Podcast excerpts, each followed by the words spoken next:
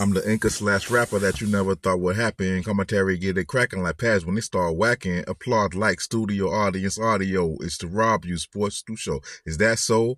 Rabb Yeaux Sports countdown to kickoff. I spark conversation like flicking the big off. Late nights flows and shows like Leno. Sports book probably like Vegas or Reno. Bodyguard Gino and Skybox Casino the Nino, Goodfella from food and beverage. Robert Robbie U, Federal Knicks, Golden Boy 2, Leverage Bingo, Jackpot plays like Tracy Ete. It's Rabb Yeaux Sports. You down, get set, ready. It's Rabb Yeaux Sports. You down, get set, ready. It's Rabb Yeaux Sports. You down, get set, ready. Season 6, Break the Huddle. Keep it steady. And yo, yo, yo. And welcome back to the Rabb Yeaux Sports Stu Show. NFL 2023 season going into week number nine. And as some of y'all may or may not have noticed, I did take a bye week on week eight. So, you know, sometimes I just need to take a break from everything and chill out and get my mind right and think about future priorities, future goals. And, you know, I'm a family man. I'm a businessman. So every now and then, I just want to just take a chill time. So I said, man, I'm not going to do a podcast or episode for week eight. And, you know, I took some personal time. I took some leave. I took a little, you know, me time and skipped the podcast. So if any of y'all did miss the podcast, you know, I appreciate that. If y'all didn't even notice, don't even worry about it. It's all good too.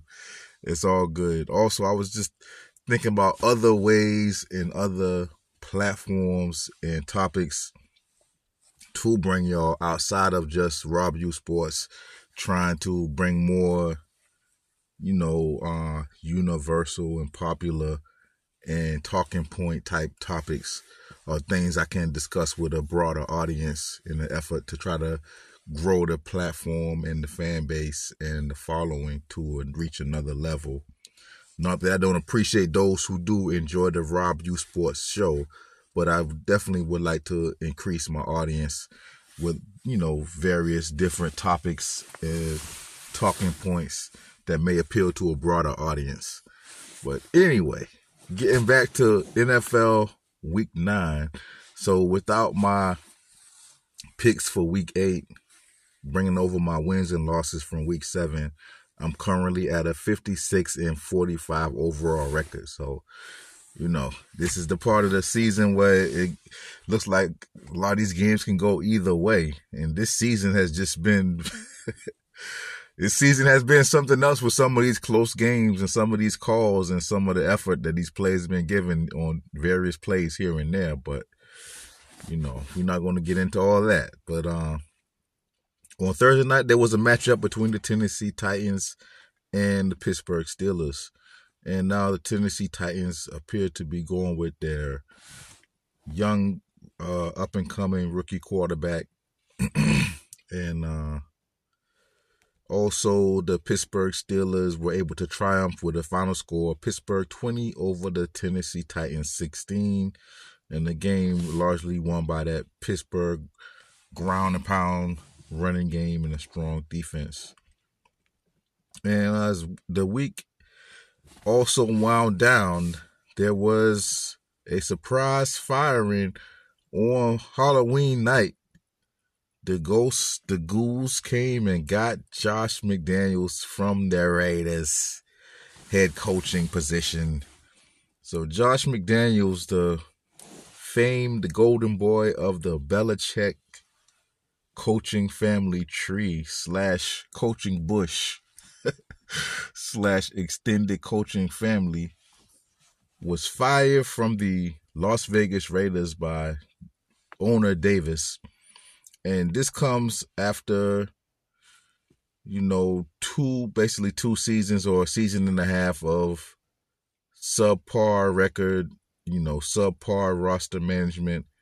And you know there were things going on with this organization under Josh McDaniels leadership that will make you might want to scratch your head. For example last year he comes in and you know there was rumblings and rumors of him not getting along with star running back Josh Jacobs, and Jacobs goes out and has a career year, leads the league in rushing, and then they try to lowball him and don't want to give him a good contract or, you know, he was he was almost basically going to sit out the season or, you know, sit out training camp and everything, but uh, that was kind of like a head scratcher. Then you know, trade away a talented, seeming talented young tight end in Darren Waller from the Raiders, and that that was kind of questionable. But you know, probably came to be something like, okay, he wants his guys. You know, maybe Waller's not Gronk enough for him. he wants he wants to get his guys, so he went and got one of his former guys, Jimmy Garoppolo, and brought him into the fold. And Garoppolo was not able to stay healthy or maintain a level of effectiveness on field. And this is after the team has a blockbuster deal with the Green Bay Packers to bring in superstar receiver Davante Adams. And Davante Adams has not been gun shy, hesitant, or closed mouth about feeling disappointed in the season and the level of excellence he sets for himself and the level of greatness he sets for himself and wanting also to do that for his team. And it just seems like, you know, he just really wasn't feeling was what was going on in the organization. He, he was letting it be known. So it was a lot of things going on with that McDaniels led Vegas Raider team. And supposedly, allegedly, or possibly, the straw that broke the camel's back was after that loss on Monday night. Josh McDaniel shows up at the facility dressed as the owner, Mark Davis, and supposedly Mark Davis wanted to top off the outfit by ordering him some food from a restaurant that he frequents. And the food comes with a fortune cookie. And when McDaniels opened the fortune cookie, it said, You're fired.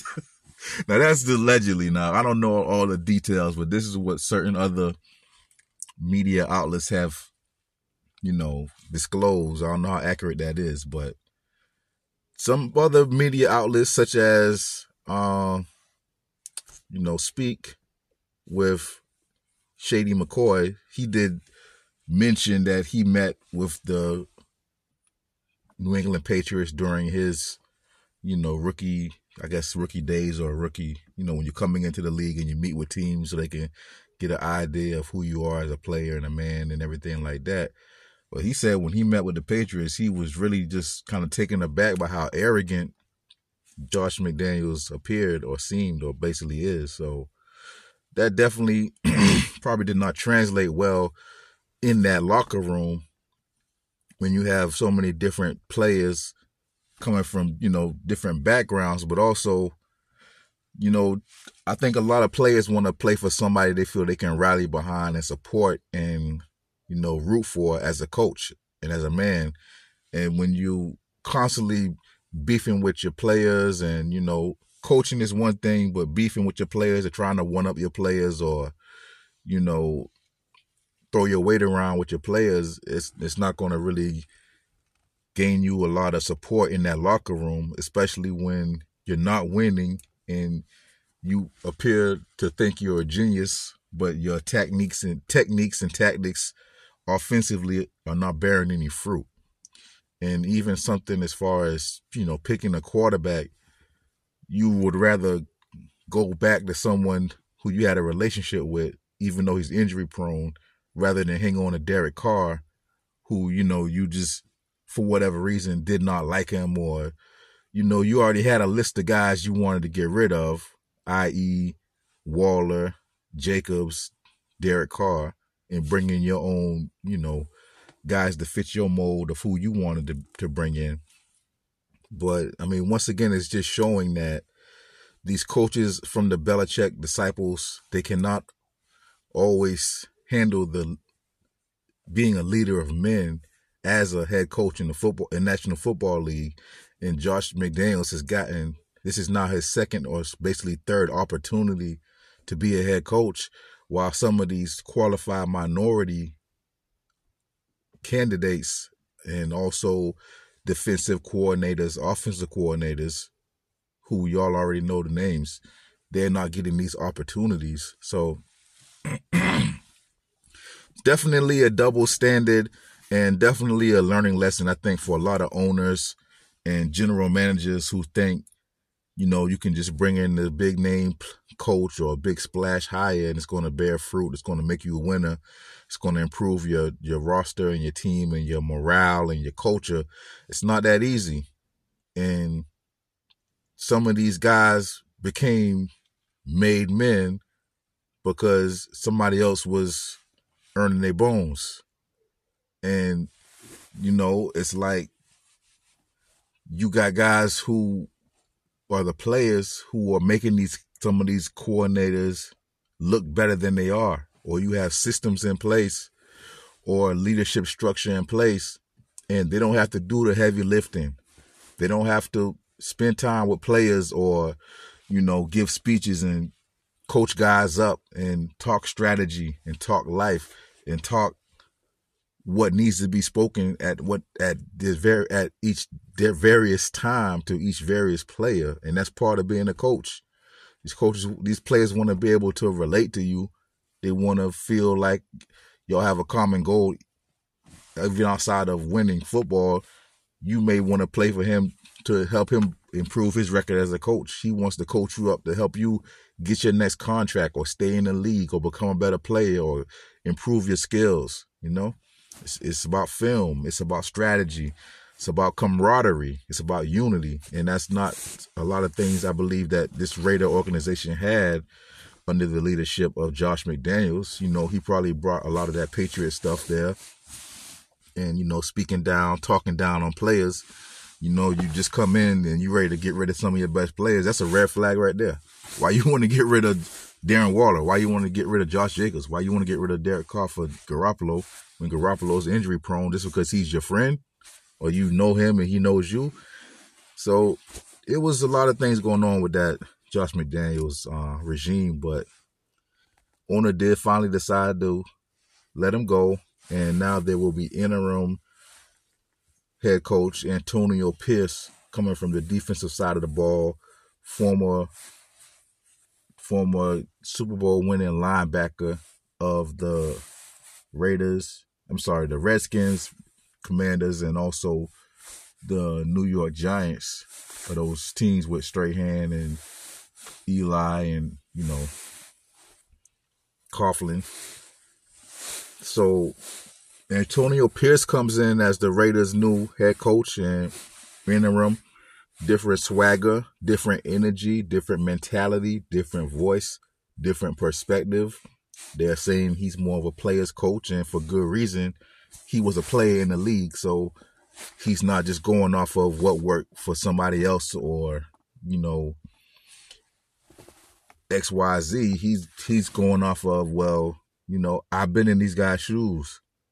I know what it's like. I've you know I've walked this I've walked this mile in his shoes, so that's automatic respect. That's automatic trusting the coach because you know you know there's a definitely a method behind his madness because he's he's been where you are and you know he has a love for the game and a love for the franchise because he's expressed that and you know he's from that area so he's from he's from where the the Raiders originated from before they moved to Vegas and everything so he's been a lifelong fan of the of the franchise and the team, and he's also someone who's very invested in football, being a coach and a former player, Super Bowl winner. So I think it's definitely a good look for the Raiders to have a fresh energy and a fresh leadership, fresh voice, and fresh face of the franchise because just Josh McDaniels just really wasn't getting it done. And it's just like, how many times are these same candidates of coaches get these same opportunities and squander them, or they're not able to be productive or have long last long longevity in their position. Now, Antonio Pearson will be inter- interesting to see how much success he has the remainder of the year, and also after this season, how will owner Davis go forward with trying to replace Antonio Pierce, or will he actually give Antonio Pierce an opportunity to try to be the leader of the team for maybe two or three years on a trial basis, or will he just try to bring in somebody fresh, you know, new new big name coach coming in the following season? But we'll see. So that's what's been going on with the Las Vegas Raiders now under new leadership.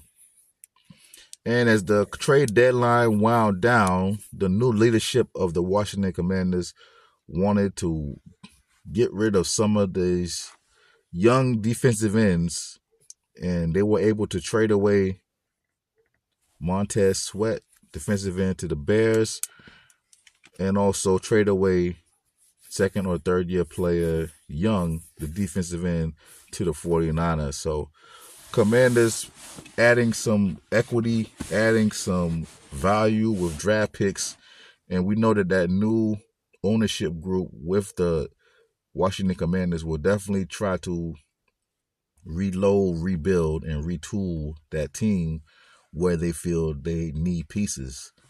And who knows what they will do with the coaches as well in place. For example, Ron Rivera, Eric Bieniemy, and also President Wright. But we'll see.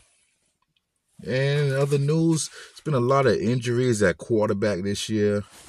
And one of the things about the quarterback position in the NFL and in football in general is like that's one of the positions where you usually always going to need a good backup because you never know when your quarterback may go down and how long he may be out for. And a lot of these quarterbacks this year have been getting injured and we have been seeing we have been seeing a lot of different quarterbacks come in to play for some of these organizations. So a lot of these quarterbacks have just been getting injured and going down this season. And it's just something that something I guess is just part of the is part of the game now. But we still have quarterbacks out like I mean, well, Daniel Jones is, is expected to come come out and I believe Justin Field. I mean, Daniel Jones is expected to return, but um, we still have, you know, of course, Aaron Rodgers out. Zach Wilson is in. Deshaun Watson, I believe, is going to re- return this week. Ryan Tannehill, but I believe now he's been more like benched. Anthony Richardson, who's been lost for the season, so in comes Gardner Minshew.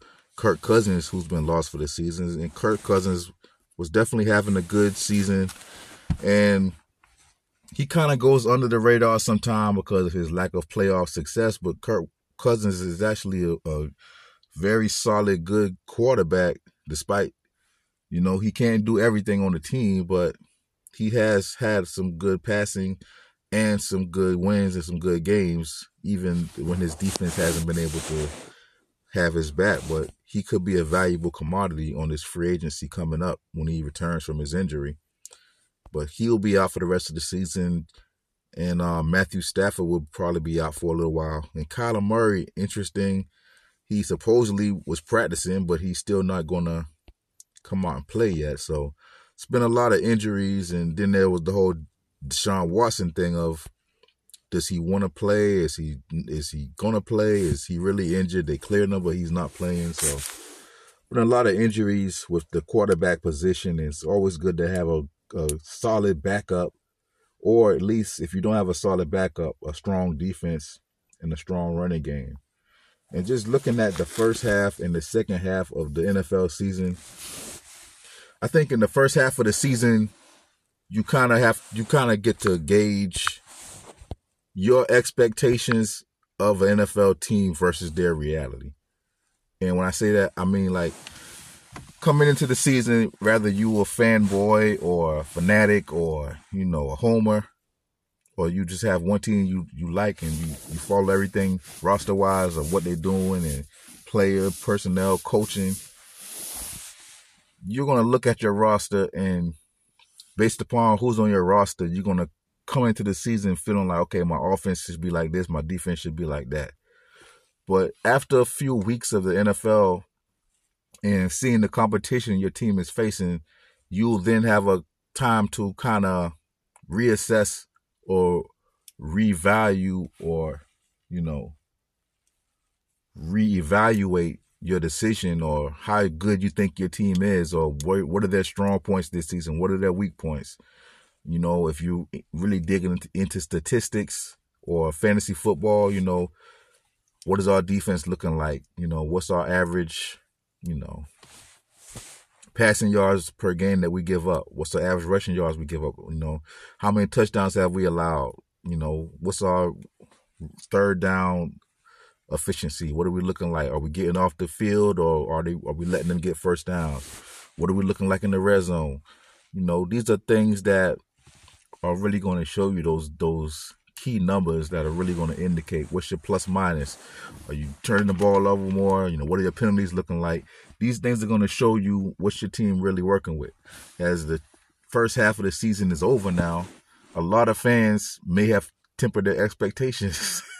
and as the first half of the season, some fans may be getting more hype or more, you know, motivated or into it or feeling like, yeah, this, this is this might be our year. We looking good, or you know, we looking strong, or we just we, we getting hard at the right time.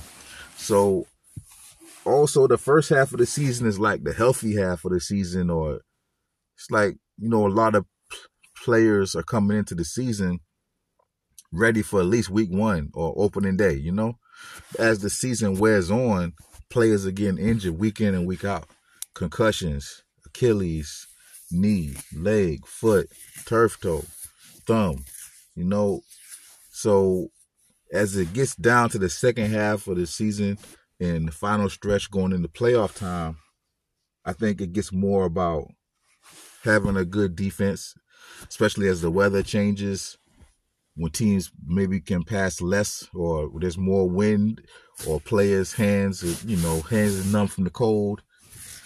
You want to have a strong defense and you want to have a strong running attack. And that's when the running back value really comes into effect when you need to milk that clock late in the late in the season or in the playoffs, so you can control the time of possession and don't give somebody another chance. When you when you need somebody to carry that load for you, and the team you're playing against has has a great secondary, but they don't have good you know good tackling, or they're not physical. So I just think the second half of the NFL season is more like, you know, rolling with the punches of whatever injuries players may have, establishing that run game for the final stretch and also fine tuning that defense for playoff time if you're one of those teams who want to make it. So as we wind down, coming down this the beginning of the first second half of the season, because you know it's 18 weeks now. So as we wind down the first half and go into the beginning of the second half of the season, week nine, Pherro Nix picks. I got two games of the week. Dallas at Philly, Buffalo at Cincinnati. Now both of these games, prime time, you know, high powered offenses, you know, star players here and there, everywhere. Nice defenses, nice coaching. I mean, looking at Dallas and Philly, you know, I give the edge head coach wise to Sirianni, playbook wise to the Eagles, quarterback Jalen Hurts gets the edge over Dak, but it's not, in my opinion, that far of a gap. I think if Jalen Hurts is a nine, Dak is a seven or at least a six and a half. And then when it comes to the running back game, I just have not seen the consistency out of Pollard.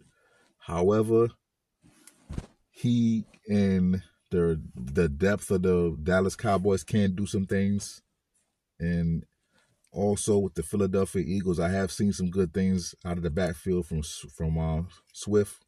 He's been impressive, and we know that the quarterback will make a run when necessary.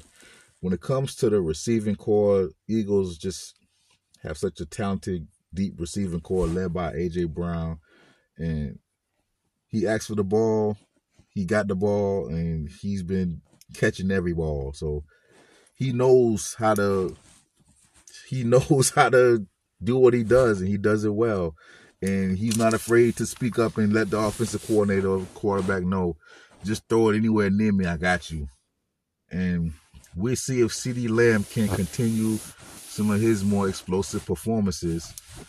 And Dallas also has some decent depth at receiver, but they have not always been consistent with their performance week in and week out.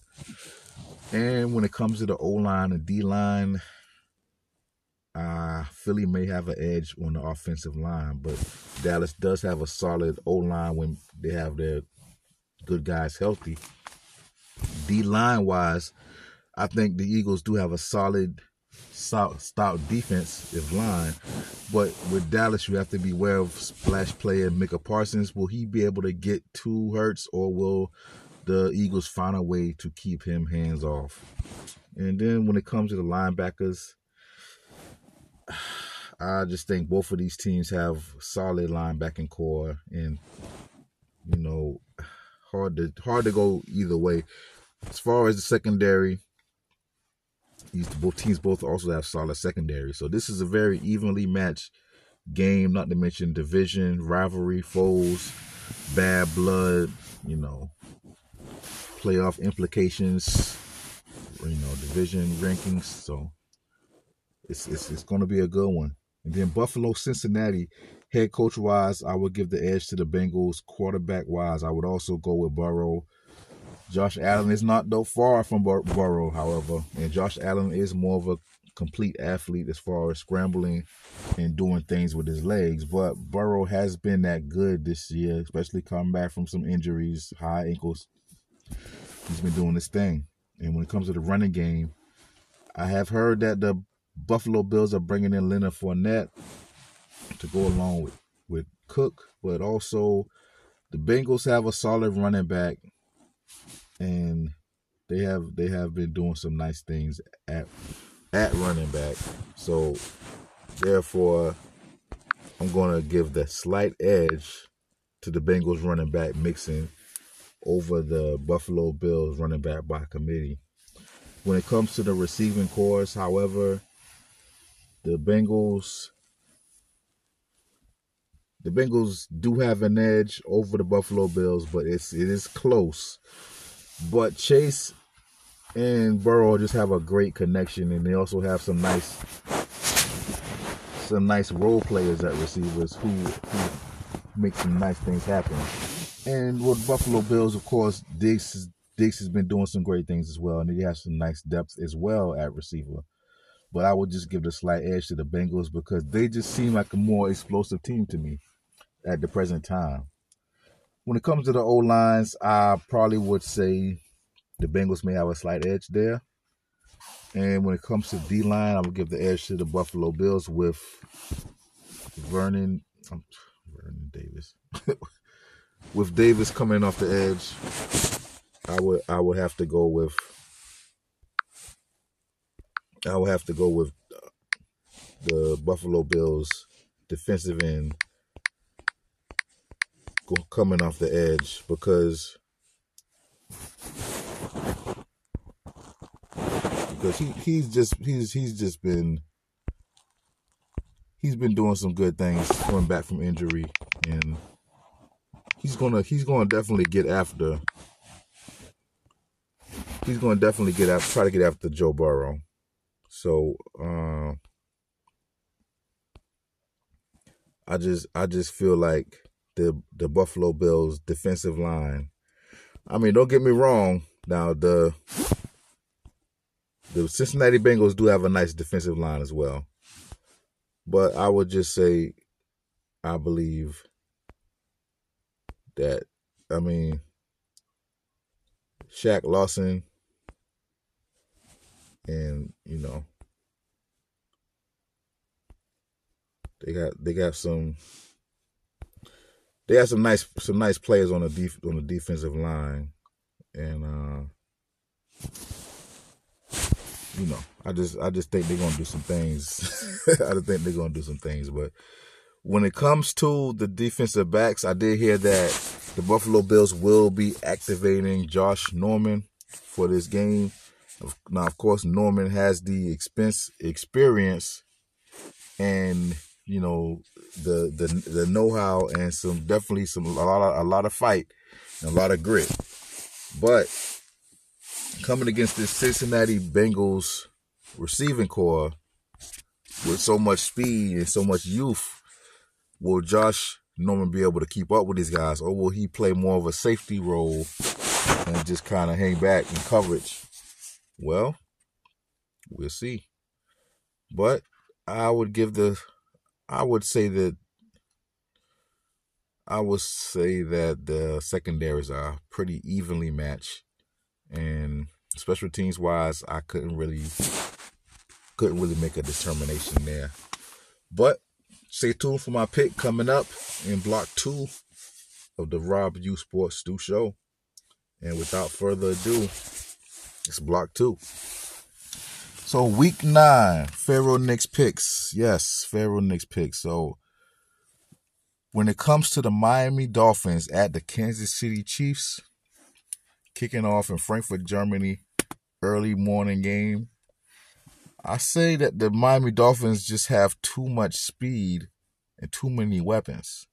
While Kansas City Chiefs does have a lot of speed and weapons, they have not been clicking on all cylinders this year as years before, and I think they've become too reliant on Travis Kelce and also trying to get Mahomes to always have to manufacture points and first downs and touchdowns. So I'm gonna go Dolphins 27 over the Chiefs 23, but we'll see. When it comes to Chicago at New Orleans, New Orleans just has too many weapons and Chicago with their backup quarterback and not a lot of weapons, they, I don't think they have a chance to win against the Saints. I say New Orleans 31 over Chicago 19. Then we have the Arizona Cardinals going to face the Cleveland Browns with that defense, that running game, and with Deshaun Watson supposedly returning. I say Cleveland 20 over Arizona 16. Then we have Los Angeles Rams taking on the Green Bay Packers. I say Los Angeles Rams 26 over the Packers 17. Then we have the Minnesota Vikings at Atlanta Falcons. I say Minnesota 24, Falcons 23. Then we have Seattle at Baltimore. This should be a good matchup. Two good defenses, two good offenses. And which team will come out on top? Well, uh, I say that Seattle defense will be able to cover those Baltimore receivers. I'll say Seattle 27 over Baltimore 20, but this could go either way, and this should be a good game. Then we have Tampa Bay at Houston. I say Tampa Bay 20, losing to Houston 26. And then the Washington Commanders at the New England Patriots. I think this will be a slow, grinded out game, defensive chess piece playing type vibes. So I say New England 17 defeating the Commanders 13. then we have the Indianapolis Colts at the Carolina Panthers. And Carolina Panthers head coach Frank Reich will face off against his old team, the Indianapolis Colts. And I think in this matchup, the Colts and Gardner Minshew will find a way to gets a few more points on the board than the Carolina Panthers and Bryce Young, with a final score Indianapolis 23 over the Panthers 20. But we'll see. Then we have the Dallas Cowboys at the Philadelphia Eagles in one of my games of the week. And this is going to be a nice one, I believe. And as long as the Cowboys keep it competitive, I think it'll be action packed. Now, if the Philly just comes out and just just doing too much and the Cowboys can't keep pace, it'll be a blowout. But I say Dallas 24 in a competitive game, losing to the Eagles by three, Philly 27. Then we have New York Giants at Las Vegas Raiders, now rejuvenated, re-energized, re-energized, reinvigorated with Antonio Pierce taking the helm as head coach. I say Vegas 17 over the Giants 10.